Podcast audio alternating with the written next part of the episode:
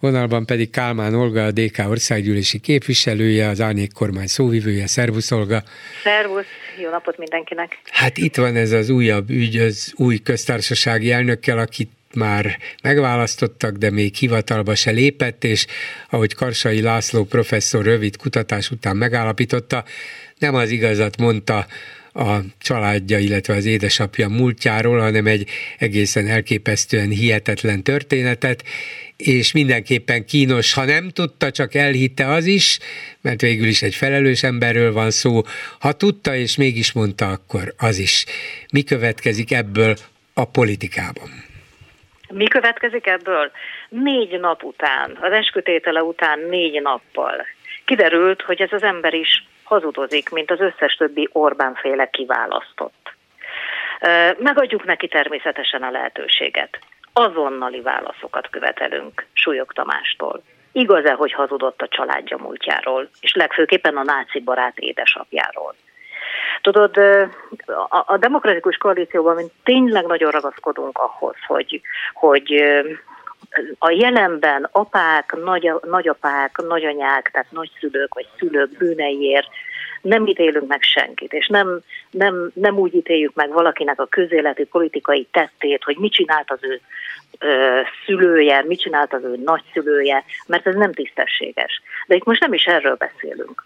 Arról beszélünk, hogy egy évvel ezelőtt, amikor Sulyok Tamás szintén egy nagyon fontos pozíciót töltött be, az alkotmány legfőbb őre volt. Az alkotmánybíróság elnöke. Elképzelhető, hogy ebben a pozíciójában egy évvel ezelőtt egy ilyen ordos hazugságot tárt a magyarok elé. Hazudott a magyaroknak. Hogy akart ő már akkor is az alkotmány első számú őre maradni, és hogy akar most a nemzet egységét kifejező köztársasági elnök lenni, de tényleg. Nekem egyébként nincs közöm ahhoz, mert, mert senkinek, hogy ő neki a szülei, nagyszülei... Így van, nem, nem az a kérdés, az, az apjáért nem felelős természetesen, igen. De ha, ha, ha hazudott, hát az természetesen súlyos, de ha esetleg azt mondja és megnyilatkozik majd a kérdésekre válaszolva, hogy hát én, én tényleg nem tudtam, én őszintén elhittem, hát igen, nekem gyerekkoromtól kezdve ezt mondták, és szerettem az apámat, és egy rendes ember volt, pillanatig se tudtam róla feltételezni, ezért aztán meg sem néztem, akkor ez alkotmánybíróként, meg alkotmánybírósági elnökként, amikor ezt a nyilatkozatot tette, ez igazán elfogadható kifogás? Uh, nem tűnik túl hitelesnek, még így feltételezve sem, mert, mert ugye nem tudjuk, hogy ezzel fog előállni. Uh, azért nem akármiről beszélünk, egy tudós emberről beszélünk. El tudod képzelni, és egy jogi, hogy a ráadásul múltjának... egy jogi kérdésről, ugye népbírósági igen. ítéletről. Igen. Tehát jogilag is érdekes lehetett volna ez az ő számára. Hogyne, tehát mennyire lenne az életszerű, hogy van Sulyok Tamás, aki ráadásul a ranglétrán előre haladva egyszer csak az alkotmánybíróság elnöke lesz, de már mögötte van egy szakmai múlt. És őt egy kicsit sem izgatja az, hogy igaz-e az a tény, amit ő állított egy évvel ezelőtt, hogy egy vállóperes ügy miatt kezdte el az édesapját üldözni negyvenöt után a rendszer, és ők gyakorlatilag a kommunista rendszernek a borzalmait élték át ezáltal, és hogy ő, ő nem volt kíváncsi a valóságra, hogy tényleg egy vállóperes ügy képviselete miatt lett, ezt nem hiszem el. Nyilván nem akarom előre feltételezni és kitalálni, hogy Sulyok Tamás mivel fog előállni, milyen válaszokkal. De azért ennek az igazságtartamát így, így előjáróba is megkérdőjelezi. Szerintem mindenki, aki, aki, aki tudja ennek az embernek, Sulyok Tamásnak a szakmai múltját, hogy őt a családi történet nem kétszáz évvel ezelőttről, hanem az ő kisgyerekkorából, amikor még esetleg üldözték a családot, a szüleinek a, a, a, a múltja az ennyire nem érdekelte, holott még a történelem az ő szakmájába és a jogi történelmi része a szakmájába vált, ez őt nem érdekelte, hogy tényleg egy vállóper miatt üldözték az apukáját, ítélték halálra. De nem tudom, hogy mivel fog előállni. Abban viszont biztos vagyok. A demokratikus koalíció szerint Sulyok Tamásnak két választása van. Vagy azonnal tisztázza az édesapja kapcsán felmerült vádakat, vagy még hivatalba lépése előtt azonnal lemond a köztársaság elnöki tisztségről. Hát, és egyébként kézen foghatja a cimboráját is, vagy hát nem tudom, potentátát, Orbán Viktort is, hiszen hogyha ezek a vádak igazak, akkor már a harmadik köztársasági elnök bukik meg morálisan és politikailag is a miniszterelnökkel együtt. Neked még kormányzati tapasztalatod nincs, bár reméljük, hogy előbb-utóbb lesz, inkább előbb, mint utóbb, igen. De hát újságírói tapasztalatod az régi, és azért most már politikus is van néhány éve. Én például azt tudom egészen nehezen elképzelni, de hát sajnos úgy látszik, ilyen abszurd rendszerben élünk, vagy ha, vagy ha mégsem, akkor meg más szörnyűség történt, hogy egy ilyen, bár nagyon hirtelen elnöki kinevezés előtt az illetékes állami szervek nem végezték el a kötelező vizsgálatot. Hát nem csak megkérdezni a potenciális jelöltet, nem csak megvizsgálni az ő összes kapcsolatát, múltját, utolérhető, ilyen-olyan kínos, kellemetlen, ha volt ügyét, hanem, hanem megnézni például az elmúlt évek nem túl számos, éppen az, hogy alig beszélt, alig nyilatkozott meg, nem túl számos nyilatkozatát, nincs benne valami, ami legalábbis elgondolkodtató, vagy feltűnő, vagy kínos lehet. Nézzünk utána, kérdezzünk utána. Szóval, minthogyha a kötelező minimális feladatot nem végezte volna el az illetékes kormányzati szerv, vagy nem utasította őt erre a legfőbb vezető. Szerintem te most egy normális Magyarország. Igen, próbálom, próbálom. Igen. Most abban gondolkodtál, és, és itt tévedsz. Tehát nem kell erre gondolnunk, hogy, hogy ez miért nem történt meg, ez miért nem derült ki az alatt a mennyi három nap alatt, amíg az ő nevét bedobta a Fidesz. Gyakorlatilag az elmúlt hét vége fele bejelentették, hétfőn meg már letette az esküt. Tehát ez, ez se egy szokványos köztársasági elnök választás. Nyilván egy célja volt Orbán Viktornak gyorsan-gyorsan terelni a, a, a, az ügyről a figyelmet, a kegyelmi botrányról, a pedofil kegyelmi botrányról. Nincs itt semmi látnivaló, itt az új köztársasági elnök, a régi meg izé hibázott, lemondott, szevasz, kész. Tehát Orbán ezt akarta. De nem normális országban élünk.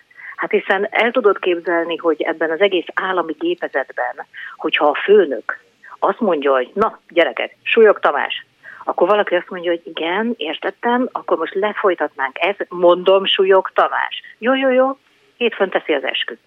Tehát körülbelül így működik Orbán rendszere. És tudod, az is borzasztó, nem, nem tudom, hogy neked beugrott-e. Én megmondom őszintén, nekem nem. Pedig nem kicsit foglalkozom, és nem keveset a politikával az elmúlt harminc évben napi szinten. Sulyok Tamás, amikor bedobták a nevét, Sulyok Tamás, ki is, várjon ki is, ez a Sulyok, Sulyok, jaj, de ismerős. Volt ilyen? Tehát, hogyha ha, annó megkérdezte, ki az alkotmánybíróság elnöke, rávágtat, hogy Sólyom László. Tehát, hogy, hogy tudtuk, hogy ebben a testületben kik vannak, ki az elnök. Most meg Sulyok Tamás neve az az ország háromnegyedének semmit nem mondott. Ennyit ér ma már az alkotmánybíróság. És folytathatnánk, hogy ki az állami számvevőszék elnöke? Nem mindegy.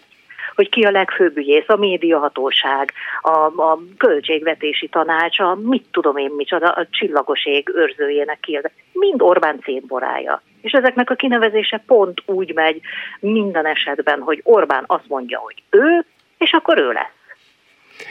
Van olyan érzésetek a dé ká-ban, hogy ez a rendszer elkezdett niropogni, és most már akármit csinálnak, ez bizony, ez bizony nem megfoltozható, nem megjavítható, valahogyan, valamilyen formában, valamikor, de úgy látszik, össze fog omlani? Ez nem érzés, én hallom a recsegés ropogást.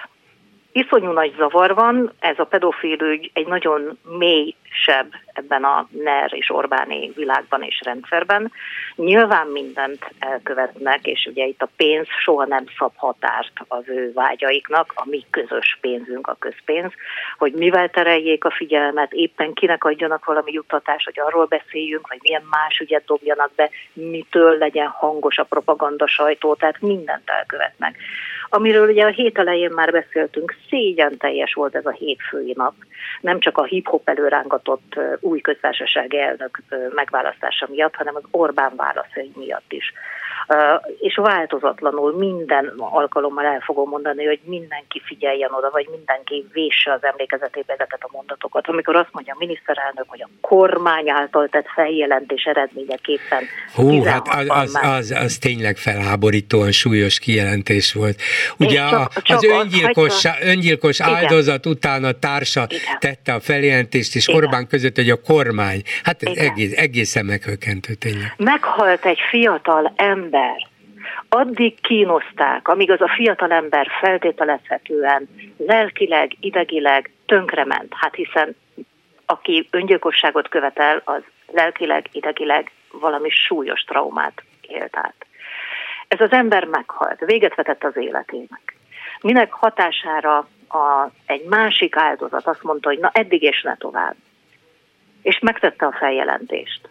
És egyszer csak kiáll az országgyűlés kellős közepére Magyarország miniszterelnöke, és azt mondja, hogy a tizenegyes eredmény, vizsgálat nem vezetett eredményre, de a kormány nem nyugodott, és a kormány által tett feljelentés eredményeképpen tizenhatban már ugye eljárás alá vonták. Mit képzel ez magáról? Még belerúg azokba a gyerekekbe, az áldozatokba, még belerúg? Mit éreznek azok a gyerekek most? Mit, vagy hát felnőttek már többségében, Isten tudja hány áldozat van az elmúlt évtizedekből. Szóval nagyon, nagyon aljas és mocskos uh, mondatok hangzottak el a parlamentben is, és nagyon látszik, hogy kapkodva keresik például, hogy a Demszky idejében nevezték ki. Igen, csak nem volt akkor semmiféle, sem gyanú, sem feljelentése, semmi az igazgató ellen. tizenegyben viszont már volt feljelentés az igazgató ellen, ennek ellenére fővárosi díjat is kapott, meg állami díjat is kapott, meg még az eljárás után kegyelmet a bűntársa. Tehát visszamehet tényleg a tatárjárásig. Akkor is az ő idejükbe és az ő közreműködésükkel ö, követtek el egészen megbocsáthatatlan bűnöket. De ezek most nem jó kommunikációs válaszok, látom, hogy kapkodnak, és a Fideszben ritkán van zavar, most zavar van. És nagyon kíváncsi vagyok, hogy mit fognak majd kitalálni Sulyok Tamás esetében is, aki jelen tudásunk szerint és a történelmi dokumentumok szerint egy évvel ezelőtt hazudott a magyaroknak. Akkor most álljon ki és tisztázza magát, vagy fogja a sátorfáját, nem kell már beköltözni oda a Sándorpalotába, és akkor már most mondjon le még, uh, mielőtt újabb bűnökkel tetézi ezt, a, ezt az egész Orbáni rendszernek a működését. Köszönöm szépen Kálmán Olgának, szervusz! Én is köszönöm, szervusz, viszont hallásra!